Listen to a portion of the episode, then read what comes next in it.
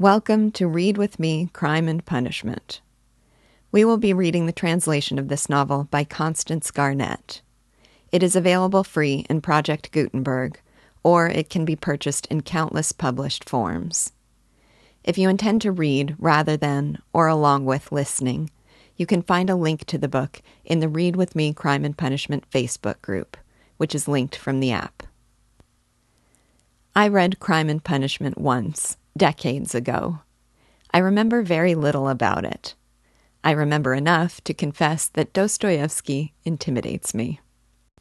But the reasons he intimidates me are the very reasons I am desperately eager to read this novel again with you. Dostoevsky is a writer of formidable intellect and unrelenting thought. His stories are not of the surface of things, they probe to the very depths. They are broadly philosophical, deeply psychological, and masterfully artistic. Light reading they are categorically not. Since I am not intimately familiar with this novel, and since I am not a philosopher or historian or literary scholar, my role in this group will not be to teach this novel to you, but rather, as the name of my group indicates, to read it with you. We will enter this world together and experience it side by side, hand in hand. As we read, here is what I will do my best to offer you.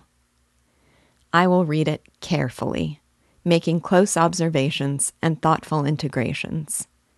Each week, I will provide you with focused summaries of the chapter that review and essentialize and highlight important elements of the reading.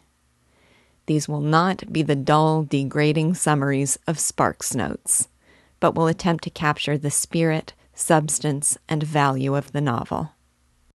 I will share my own understanding of what Dostoevsky intends so that you can compare it against your own. Maybe I will be right, sometimes I will be wrong, but I will always help to stimulate your own thinking about the reading's significance. I will communicate my own enthusiasm, explaining to you what about the reading captivates or inspires or moves me. In recording this novel, I shed tears by chapter two.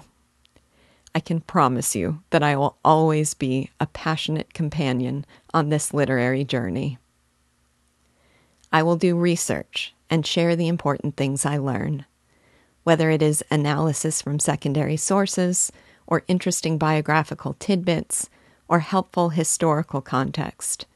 I often uncover gems of information in the research I do along the way. Oh, and also, I will help you with those pesky names that can make reading Russian novels so difficult.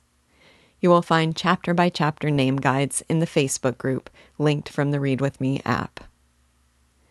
I am really looking forward to this experience. Thank you for reading Crime and Punishment with me.